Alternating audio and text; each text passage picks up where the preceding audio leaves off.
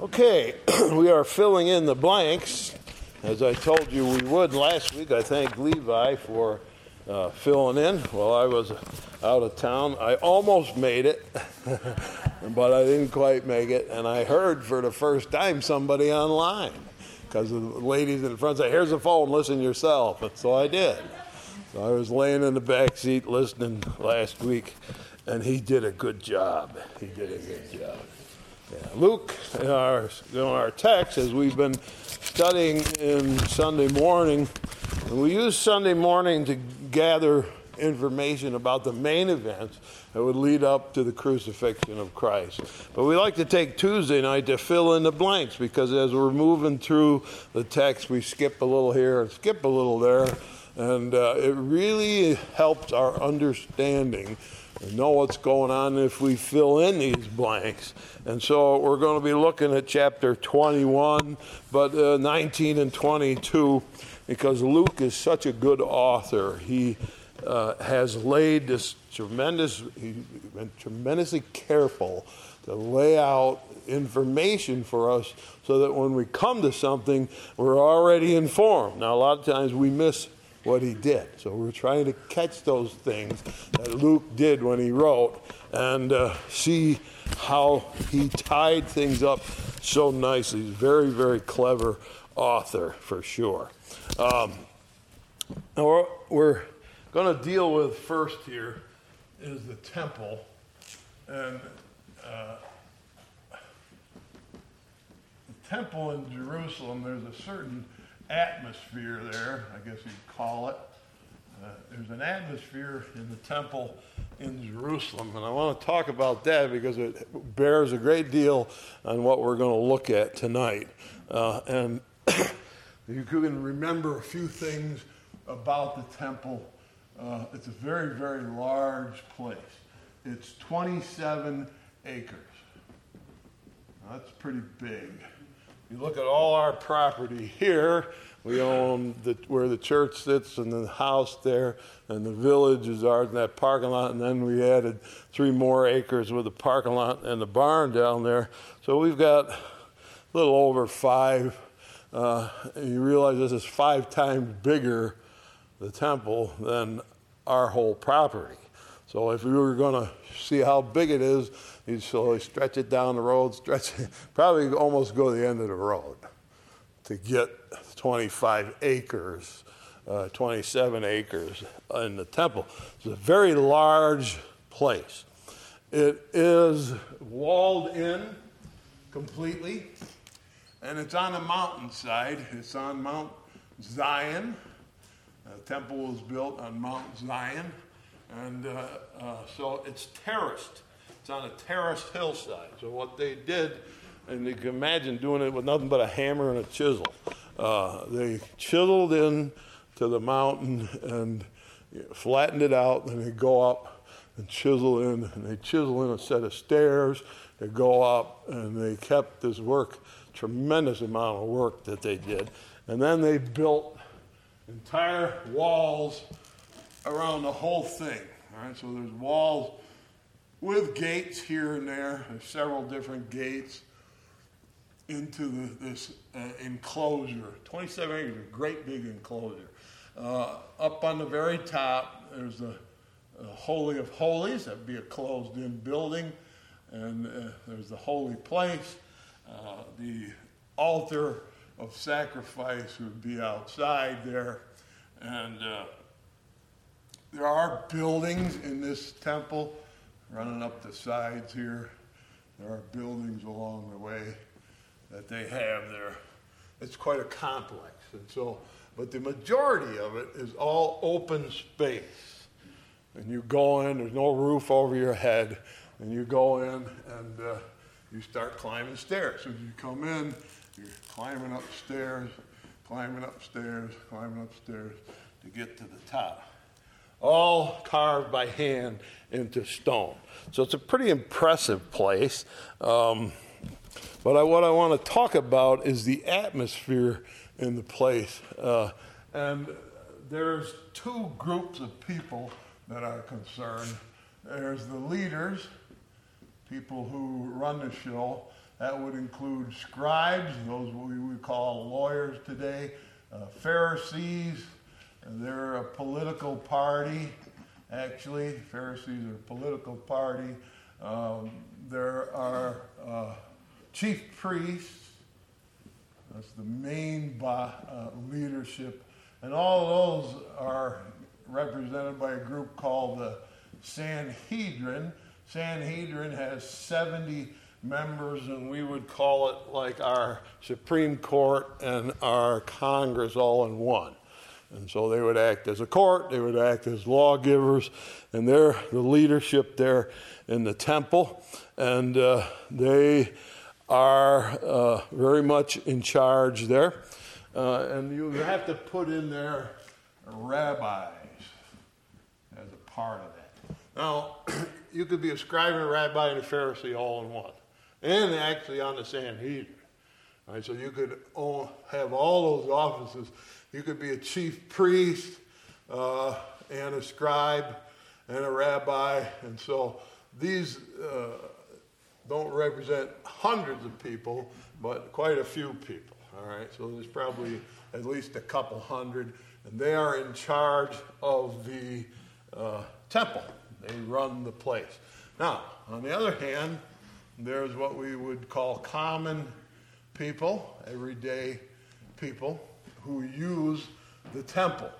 And these can be either rich or poor. They're not uh, considered if you're if you're uh, a common person, you're poor. You could be rich and still be considered a common person. People like uh, uh, tax collectors. Matthew's a tax collector. Zacchaeus is a tax collector. These people are wealthy but they are still considered common people. All right, and so we have two groups in the temple. We have the common people, everyday people who come in, use the facility, and they will come in, and there's a place where they may pray. There's a place where they'll learn. Uh, there's rabbis there, and the rabbis would pick a spot somewhere in this area, this big wide open place, and just start teaching and people gather around the rabbis to learn. And then you're going to go up ahead, and there's an altar for sacrifice. Uh, there's a general open court that's called a court of the Gentiles, and that's anybody can go there.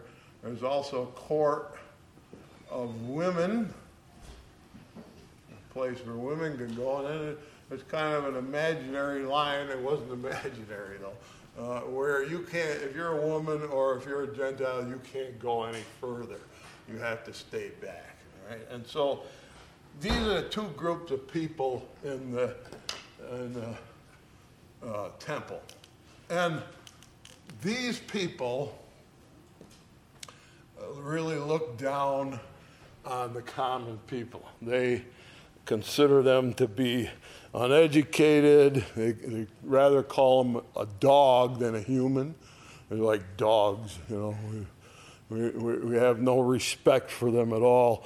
And so uh, those people certainly be, are full of uh, the social standing,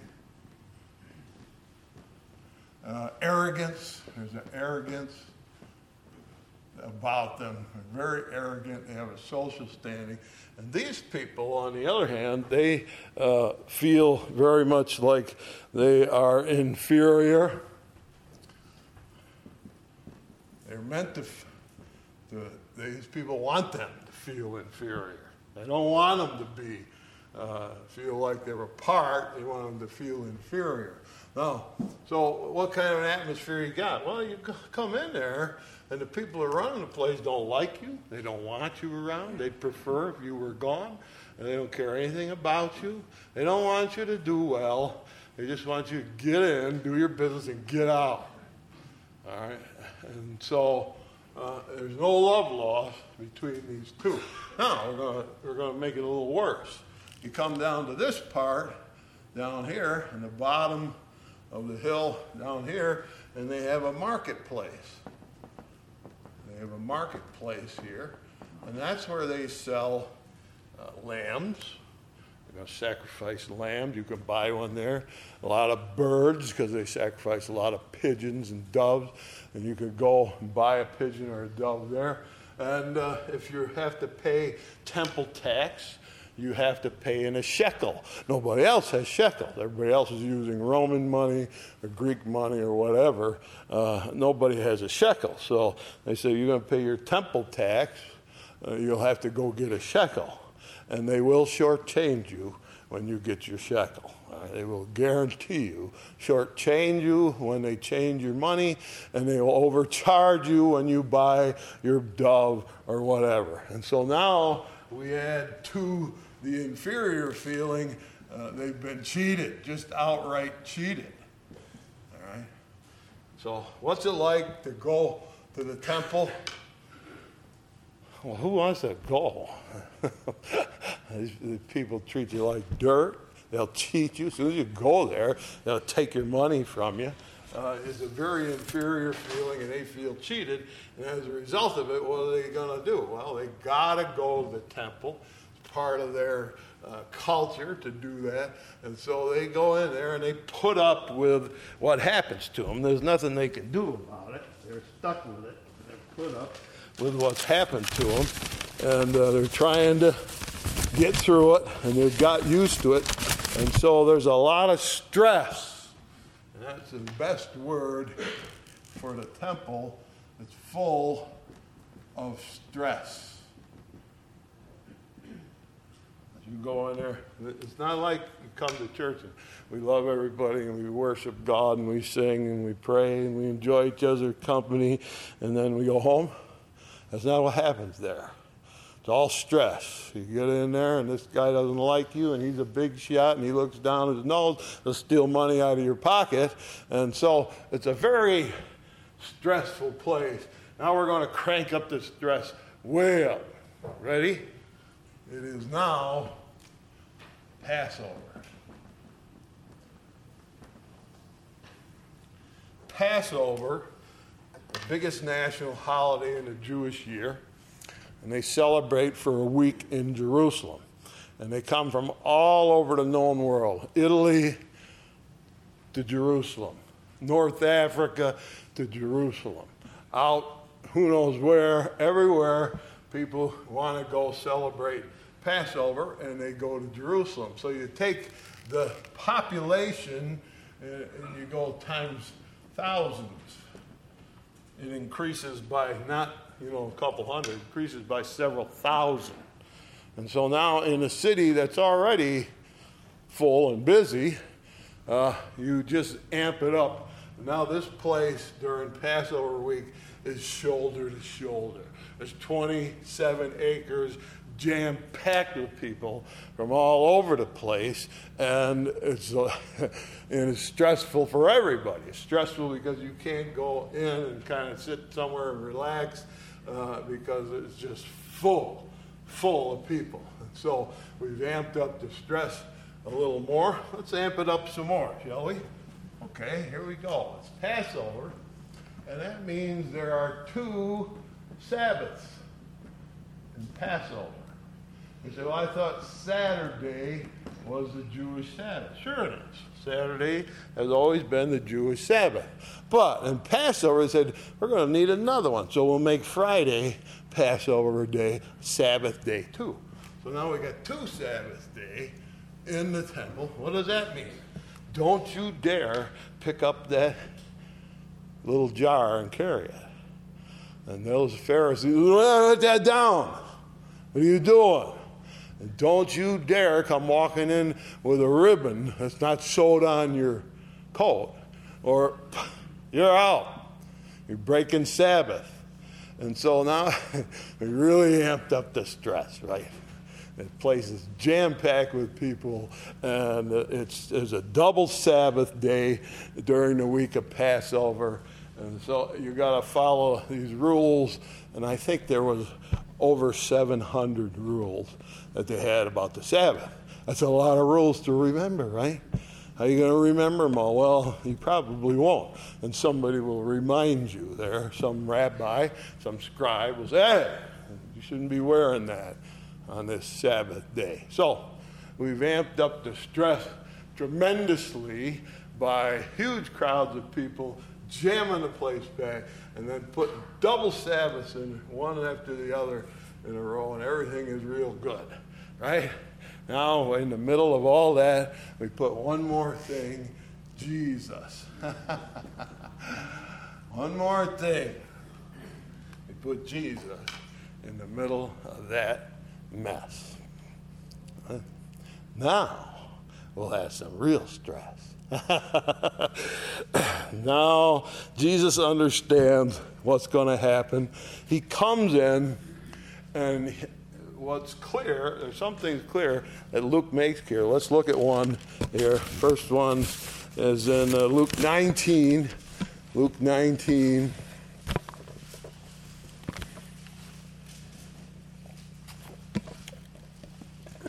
Verse 47, last two verses. He taught daily in the temple, but the chief priests and scribes and the chief of the people sought to destroy him and could not find what they might do, for all the people were very attentive to hear him. So, they want to kill him. They, they're in the, actually in the back rooms up here, up on the sides. They're making plans. We got to get rid of Jesus of Nazareth. And they come to the conclusion how can we do it with all these common people here, especially on Passover? We get places jammed with them and how are we going to get rid of him because as soon as he walks in, he got a crowd. Now, what Jesus does is he comes early. All right? And I'm sure the rabbis didn't. All right? They had their places, the rabbis had places here and there where they set up to teach. Jesus would walk in before they all got there, and he'd start, and by the time these rabbis and leaders come out, he's already got a huge crowd gathered around him and they're listening to him. Of course, he's the best speaker there ever was. Never was a better speaker than Jesus. And they're just glued to him. And so they come out, and there's all these common dogs, and they're all listening to Jesus. Now, there's a lot of stress. So they challenge him several ways. You remember they came out and said, Well, let's make some more stress, shall we? Here we go. Jesus on Sunday rides over the Mount of Olives with a huge crowd and they're cheering him. And what do they say? Make those people stop. It's inappropriate that they're praising you. That's how the week starts. That's Sunday. Monday, he comes into the temple and he walks to the marketplace. He said, You are out of here.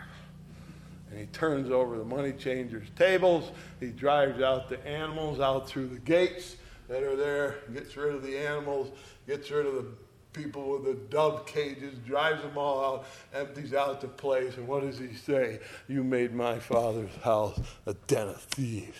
Not today. You're out. How's the stress now? You can't imagine what the stress in the temple is like now It's extremely intense. Why?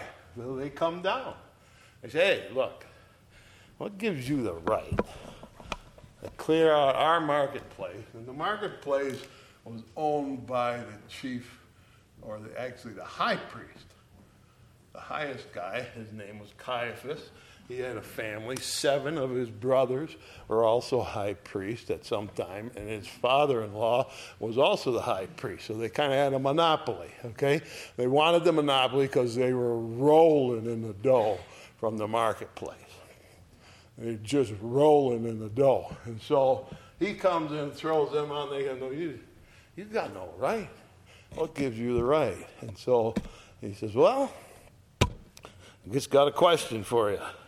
John the Baptist, was he from heaven or men? And this shows the stress in the temple. And they have a little conversation with themselves, and they say, Well, if we stay from heaven, he'll want to know why we didn't believe him. So I can't say that. If we say he's just another man, he wasn't sent from God, they actually say, The people will stone us. Now you know how much tension is in it. You say something about John the Baptist, I'll kill you. That's the attitude that's in this temple. they want to kill Jesus, and the people love Jesus, and they're going to defend him. And so Jesus said, You can't give me the answer. I'm not telling you where I get my authority, although we know he already told them, This is my Father's house. And so they come on, try again. Should we pay taxes to Caesar? Give me a coin. What's that? Who's that? It's Caesar. Give Caesar what's his, give God what's his. Levi talked about it last week. Yeah, very much. So they lost that one. Then they come and they say, All right, we got another question for you. I'm going to try to trip him up. Here's the question. So a guy marries a wife and he dies, and his next brother marries her, and he dies, and the third brother marries her, and he dies, and seven brothers all marry her, and they all die. So when they get to heaven, whose wife is she? And he looks at him and he goes, uh, You, I'm sorry, but you don't understand your Bible. You've been reading it wrong. Why don't you read and you'll figure it out? so he wipes them out every time. Finally, they're scared to challenge him because he's so much smarter. And of course, he's God. So it's not a problem for him. So they've challenged him, and now the, the, it's intense now. Every time he walks in, they want, they're just seething. Ah, oh, there he is again. He's got a huge crowd again. The people love him, and if we cross that, the people will kill us. And so there's, there's stress for everybody. How'd you like to go to church like that? Man, that's not what God intended. No, that's not at all what God intended. That's not what He intended. All right? And so, in this mess, that is the temple, we come to chapter 20, and we have another statement that Jesus makes, and this is going to set him off one more time. he's, going, he's not afraid to set him off. He's certainly not afraid. And here we go, chapter 20. And look where he does this, verse 45. Then, in the audience of all the people, he said to his disciples, and so he's got his 12 who are right there with him, but he's going to talk so everybody can hear. So there's a huge crowd gathered around him. He says, Hey, let me tell you something here. Beware of the scribes which desire to walk in long robes, love greetings in the markets, and highest seats in the synagogue, chief rooms at the feast. They want to be big shots, every one, which devour widows' houses. Fascinating. And for a show, make long prayers, the same shall receive greater damnation. He says, Watch out for these people. They want to walk around, be a big shot. They make a big long prayer, hoping you'll be impressed. I Want you to be impressed. And he says, and by the way, uh, they also devour widows' houses. It's a pretty serious charge. What happens?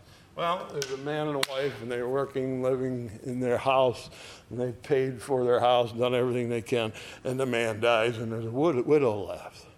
And so the Pharisee will go up or the scribe and say, All right, you got no means to support, so I'm going to buy your house.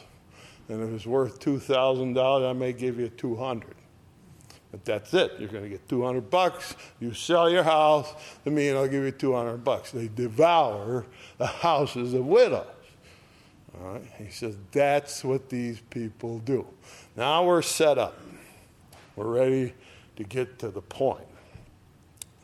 The atmosphere in the temple is tense and it's stressful, and Jesus is in there just cranking it up, cranking it up, cranking it up. And it rises higher and higher and higher and higher. And uh, then something happens. Verse chapter 21. And he, that's Jesus, looked up and saw the rich man casting their gifts into the treasury. So, over on the one side here, there's these staircases. And there's 12 steps up, up these staircases. And so that's maybe a little less than what we have there. I think we got 17 or something. But there's like 12 steps. And so you're going to rise up to the top. And so Jesus goes up to the top. He's up on the top of that particular staircase. And he's looking down to the level below. And in the level below, there's 12 steps that he's up. And there are 13 boxes, we'll call them. Uh, could call them baskets. Uh, they're said to be trumpet shaped, or that is, they were comb shaped. And so they're sitting on the floor, and there's 13 of them in this section up here where the women can come. All right, the women are allowed to be here. If they go up the steps, they're gone out of where they can go, but they can go here. And these boxes are right here, and there's 13 in a row.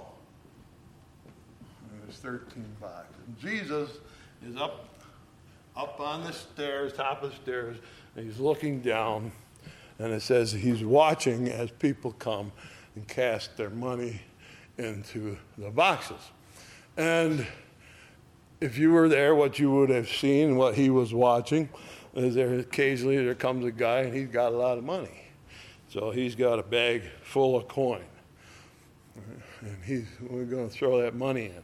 And so he shakes it and you hear it jingling and jingling, and dropping down into the box. And, and pretty soon people are going, Praise the Lord, praise the Lord, Amen, God bless you. And everybody is applauding when somebody drops a great big pile of money in there. And they got a lot of money they can throw in and they fill up these baskets with their money. So he's watching that happen at the top of the stairs, looking down on it. Verse 2. And he saw a certain poor widow casting in thither two mites. And so here comes a lady. Um, she is called a poor widow. Uh, she's among the common people that are poor, but probably the poorest, because the word used is almost the word for beggar there. So she's barely existing. She is a widow. Now, what did they do to widows? Stole their houses if they could. And so uh, she's a widow, and she comes in. She's got two mites. Now, what are mites? Well, uh, uh, a mite is one tenth of a penny. All right, so it takes 10 mites equal one penny. You say, well, it's not a lot. No. no. You say penny's the smallest thing we had. Well, they had 10 times smaller. They had a mite. And so she throws in two mites. Legally, you couldn't throw in less. That's the bottom of your offering. So she throws in her two mites in the box. Uh, to help understand it better, um, uh, two mites can also be a day's pay. If you're laboring somewhere and uh, doing whatever, whether you're working in somebody's garden or whether you're feeding somebody's animals or whether you're doing somebody's laundry, whatever you're doing as a common poor laborer, the pay for the day is two mites. It's what you would earn in a day's work. It's two mites. Now, with the two mites, it's more than just that even. Uh, two mites will buy you bread for one day. So if you want to buy your food for the day, you work all day, you get your two mites, and you go to the market, and you can buy probably, and when they say loaves, a lot of times they mean a little roll. That's a loaf. It's what you would eat at one meal. So you could buy three of these little loaves for two mites. And so, um, two mites is a day's pay for a common ordinary labor. Two mites uh, isn't even a penny. All right, and two mites buy you bread for one day. And so he says, uh, a certain widow came in and she put in two mites into the basket, into one of the 13 boxes. And uh, Jesus, who was standing up on top watching, these guys are pouring in baskets full of coins and bags full of gold coins and everything. And uh, he, he's watching, keeping it, and then here comes somebody nobody notices. He comes in, quietly walks up, reaches over, sticks in, and walks away. Jesus, look, look, look, Did you see that? Did you see that one? You see that one there? See that widow there? She put in two mites. Verse 3 And he said, Of a truth I say unto you, that this poor widow hath cast in more than they all. She put in more than everybody. What do you mean? She put in the lowest legal limit.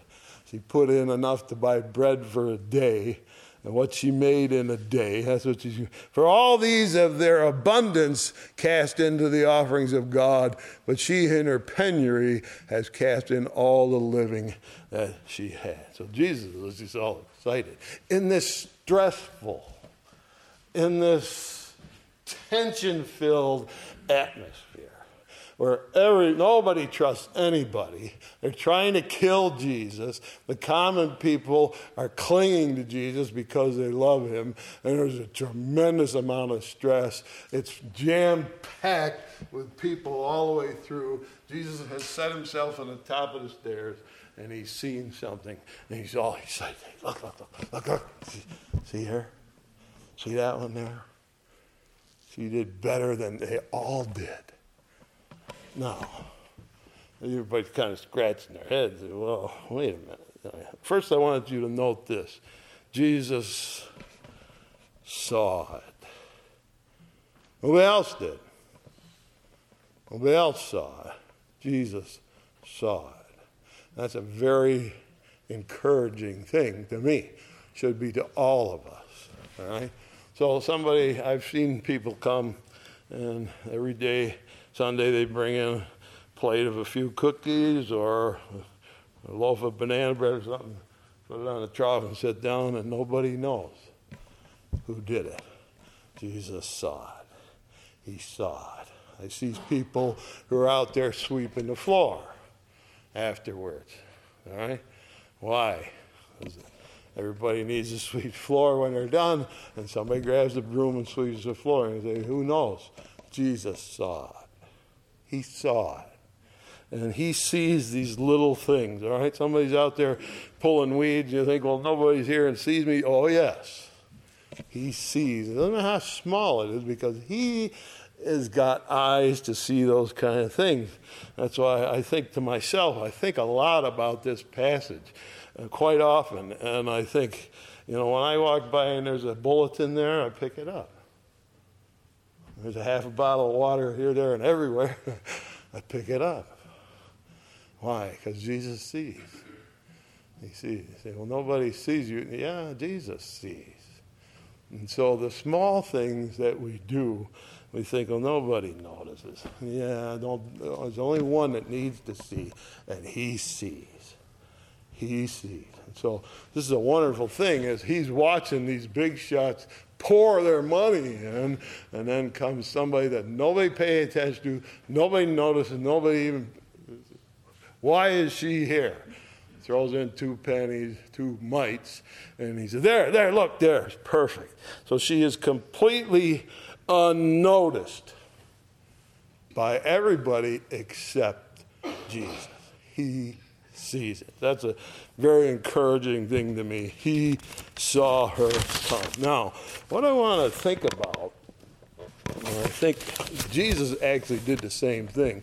Jesus will assess or he'll think about what he saw and come to a conclusion about the widow. And there's enough information for us to do the same thing. We can look at it and we can go through a list of things that are happening that very day, and we can make a list and we can come to a conclusion about the widow too. All right? Now, one of the things that we can't see that he could, uh, but something made him really happy because when she threw the money in, of course, she didn't say, Here, buddy, watch this. Didn't do that. She quietly goes up. And she, so you think she's going like this, right? There's it. No, no. You go. you got. so sit there and she's smiling. She's happy as can be. Why? I want to know why she put the two mites in. What's the reason? Can we go back and think a little bit? And uh, first thing we can see, she didn't want any applause. She could care less whether anybody saw it. She's not there for applause like everybody else is. She is not there, so she doesn't care. She walks away happy, puts the money in, and what does it say? God loves a cheerful giver. Right? God loves a cheerful giver. And Jesus can see it. He can see it. She's happy. She has made a choice ahead of time. This is not an impulse. Somewhere earlier in the week, or who knows how much farther back, she made a choice. She made a decision. It's not an impulse. She said, Well, everybody else throw money in there, I'll take some. No, no, no, no, no, no. It's entirely thought out, reasoned out choice. I'm going to the temple. I'm putting two mites in the basket. So it's very intentional. There's nothing impulsive about it. Now, stop and think now. It's Passover week. So, everybody, either on Thursday night, I understand a Jewish day, our days begin in the morning and end at night. Theirs didn't. Theirs began at night and ended the next night. That's how they viewed time. All right. We always say, well, it's morning, it's a new day. They said it's night, and it's a new day. All right. So they started like a Sabbath day starts Friday night and goes to Saturday night, and then it's the next day. So they view the world uh, time a little different. And so on Thursday, during the day, you could decide I'm going to have my Passover dinner on Thursday night. That's what Jesus did, right? He had his on Thursday night. So he'd make a plan. During the day, you go get the lamb, cook it over the open fire, make the bread, get ready for the dinner, so that when the sun sets, it's now that first Sabbath of the week, second one's the next day, and we can eat Passover on this day. So Jesus did his Thursday during the day, all right? They could also do it Friday during the day. So everybody's, I'm going to go down to the temple get my lamb. Okay, good. So nothing to it. Go in, I want a lamb. Okay. Who's coming to dinner? Well, I got three kids of my own and my wife, there's five of us. And you don't get a lamb. Why not? You got to have more than that. Well, I got my neighbors coming, and he's got three kids, so there's 10 of us. You don't get a lamb. On Passover, you'll get a lamb when you have a full house, because you're not allowed to have leftovers. They won't even sell you a lamb if you say there's five of us. You don't get a lamb. So what happens is all through Israel, and the guy says to his neighbor, Well, there's five of us, five of you, and we'll get together. And then there's an old couple there, let's invite them. Then we'll have 12, and we'll go in and we'll have enough people to buy a lamb. And so somebody has, I have no doubt, bought a lamb and needed an extra person and said to the lady, Hey, I'd like to eat, have you eat Passover with us. Why do you think that? Because everybody's getting Passover ready. And everybody needs an extra person here and there. And she's thrilled. She's happy as can be. Why do you think that is? She's been invited to dinner, I'm quite sure. She's been invited to a Passover dinner.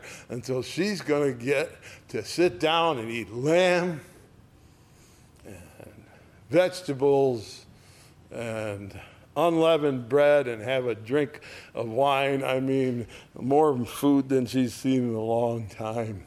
And I'm sure somewhere she's a part of somebody's 12 that need to have that. So she's happy and she's been invited and she's going to celebrate. And then she's thinking about how wonderful this is. I got to do something. So I'm going to take my pay today and put the whole thing in. It means I'm not going to eat today. I don't get any food today. I'll make up for it when Passover comes and I eat with my friends. But right now, I'm going to give everything I got to God. Go and put my two mites, which would buy me food for the day, in it. And you say, Well, why do you want to do that? That's all you got. I said, Well, that's what I want to do. I want to sacrifice. Something about her she's walking around singing, and there are certain songs that they sung on Passover. Psalm 118. Psalm 118 is one of these Passover songs that they sing during Passover. It's one of the actually it's one of the favorites of the Jews. All right, and can you imagine her walking around singing this psalm? Psalm 118. Oh, give thanks to the Lord, for he is good, because his mercy endureth forever.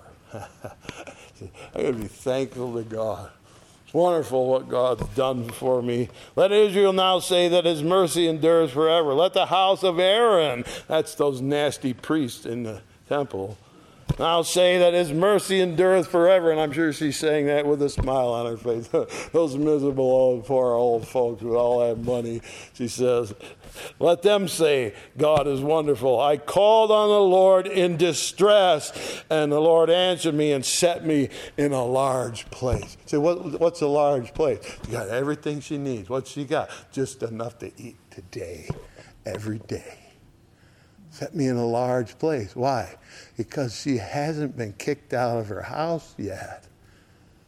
She's still in her home still got what her husband had prepared for her. And she says, I'm in a large place. The Lord is on my side. I will not fear what men can do unto me. The Lord take my part with them that help me.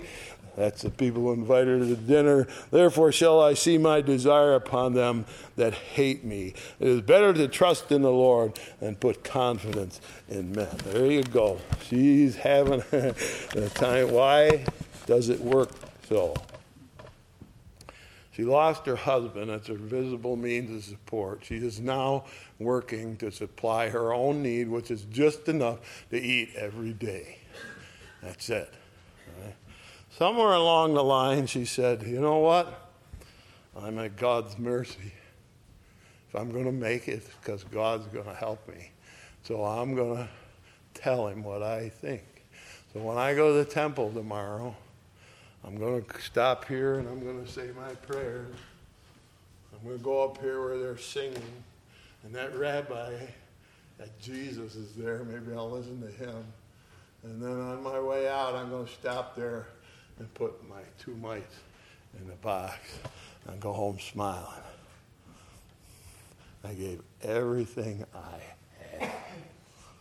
Well, you understand about somebody like that. Her first gift wasn't those two mites. Her first gift was herself. She gave herself to God. I'm in God's care.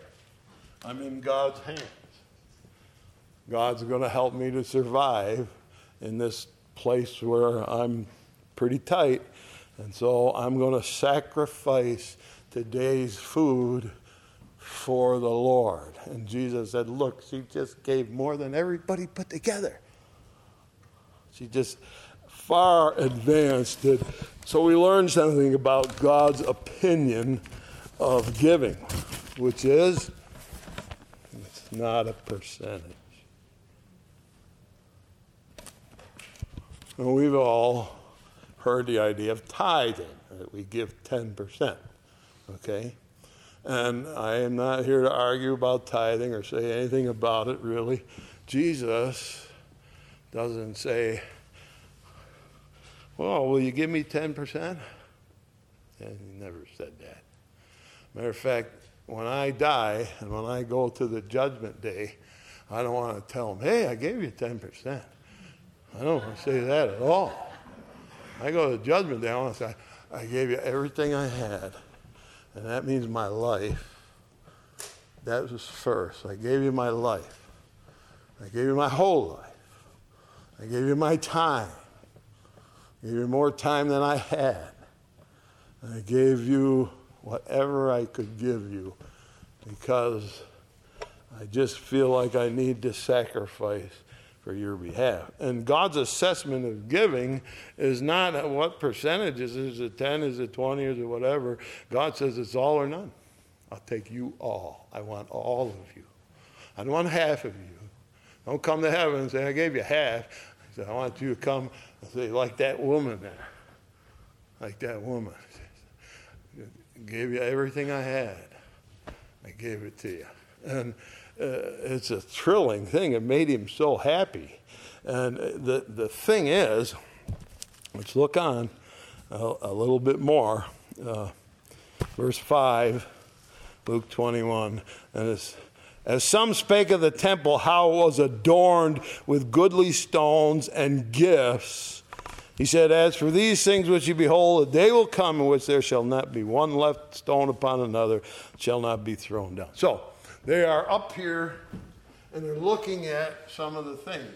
And these walls were built, uh, stone walls, and there, uh, somewhere on the wall there would be a shield.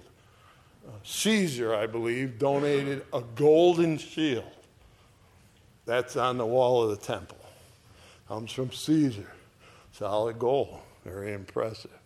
Uh, Agrippa donated a chain made of solid gold. And another spot mounted on the wall, there's this chain. And the disciples, look at these things. There's a goblet, there's a sword. But the most impressive one was from King Herod. And King Herod had a big, huge grapevine made, and the vine come up the rock, mounted on the rock, and it came over, and there was big, huge uh, bunches of grapes, and the whole thing was solid gold. King Herod donated that, and the disciples, something. Jesus says, that's nothing. Didn't you see that two mites? That was something. That was, this wasn't. That's not. He says, it's not that golden grapevine or that gold shield from Caesar. They had plenty. What percentage was it? It wasn't very much from them. But she gave everything she had. And so she first started, gave herself to God, and said, I'm in your hands.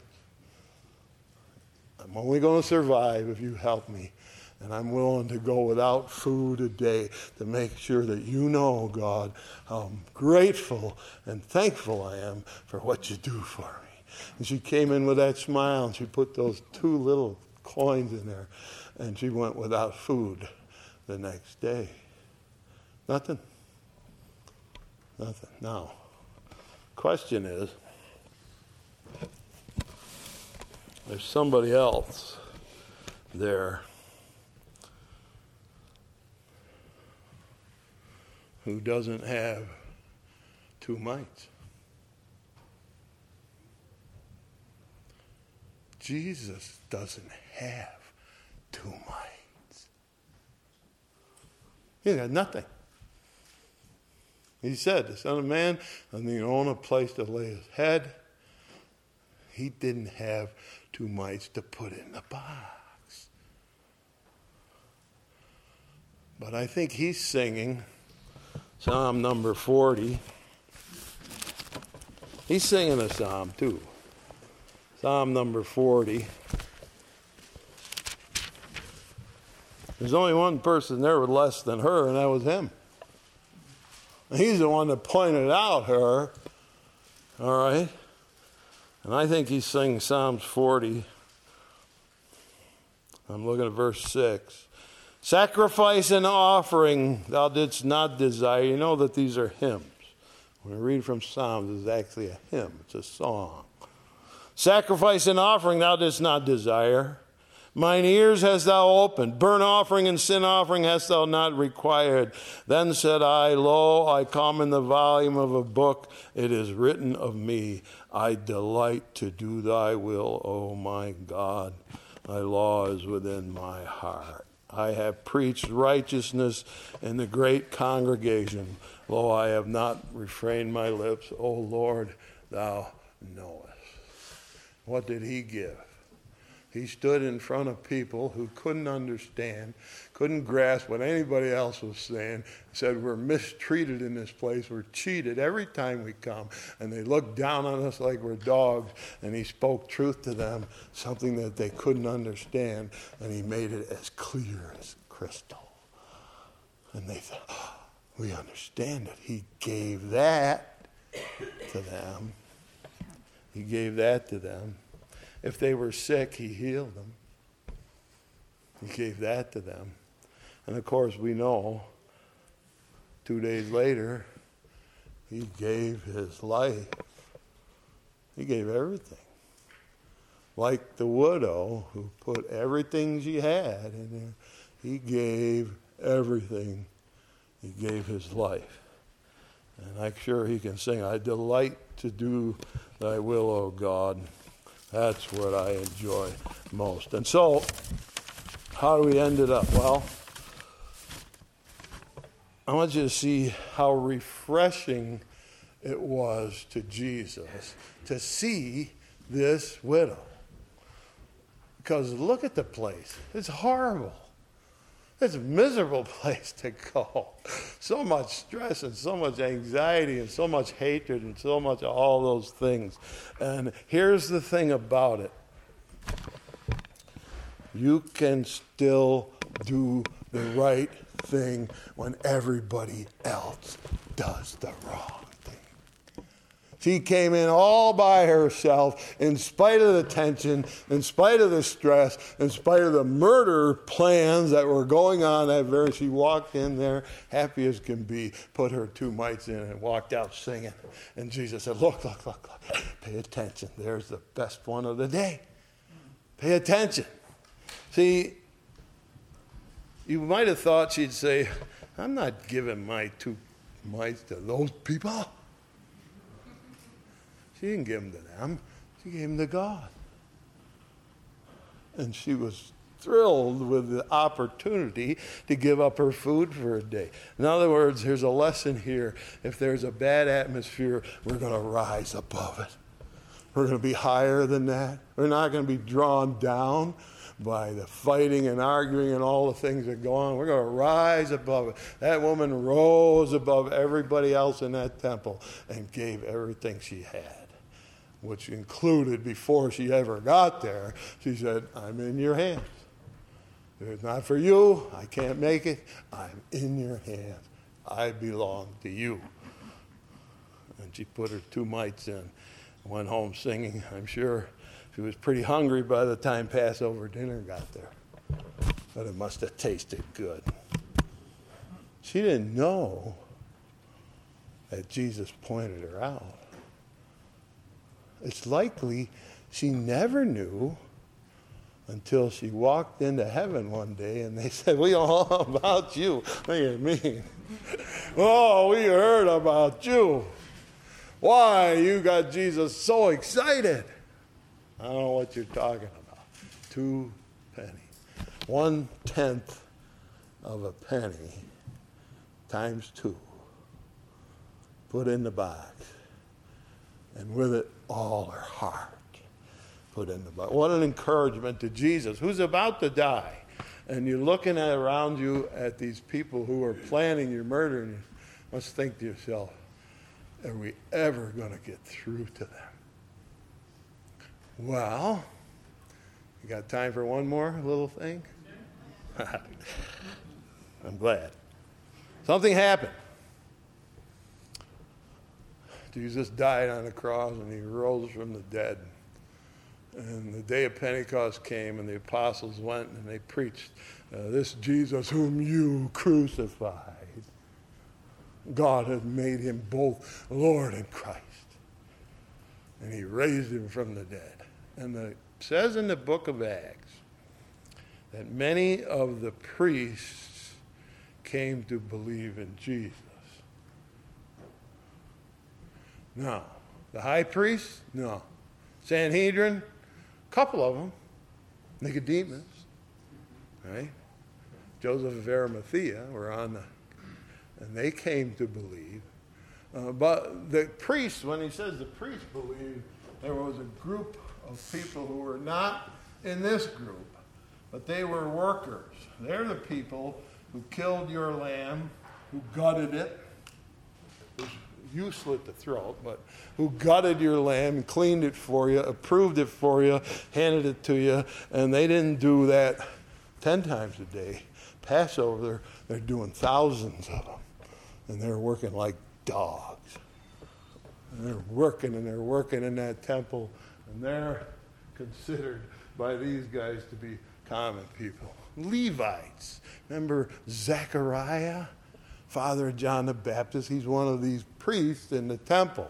He's not included in the high or muckety muck, just common people. And it says that those common priests who spent their lives killing lambs and gutting them and carrying the guts up to the altar, tending the fires and all that, they came by the hundreds to believe in Jesus.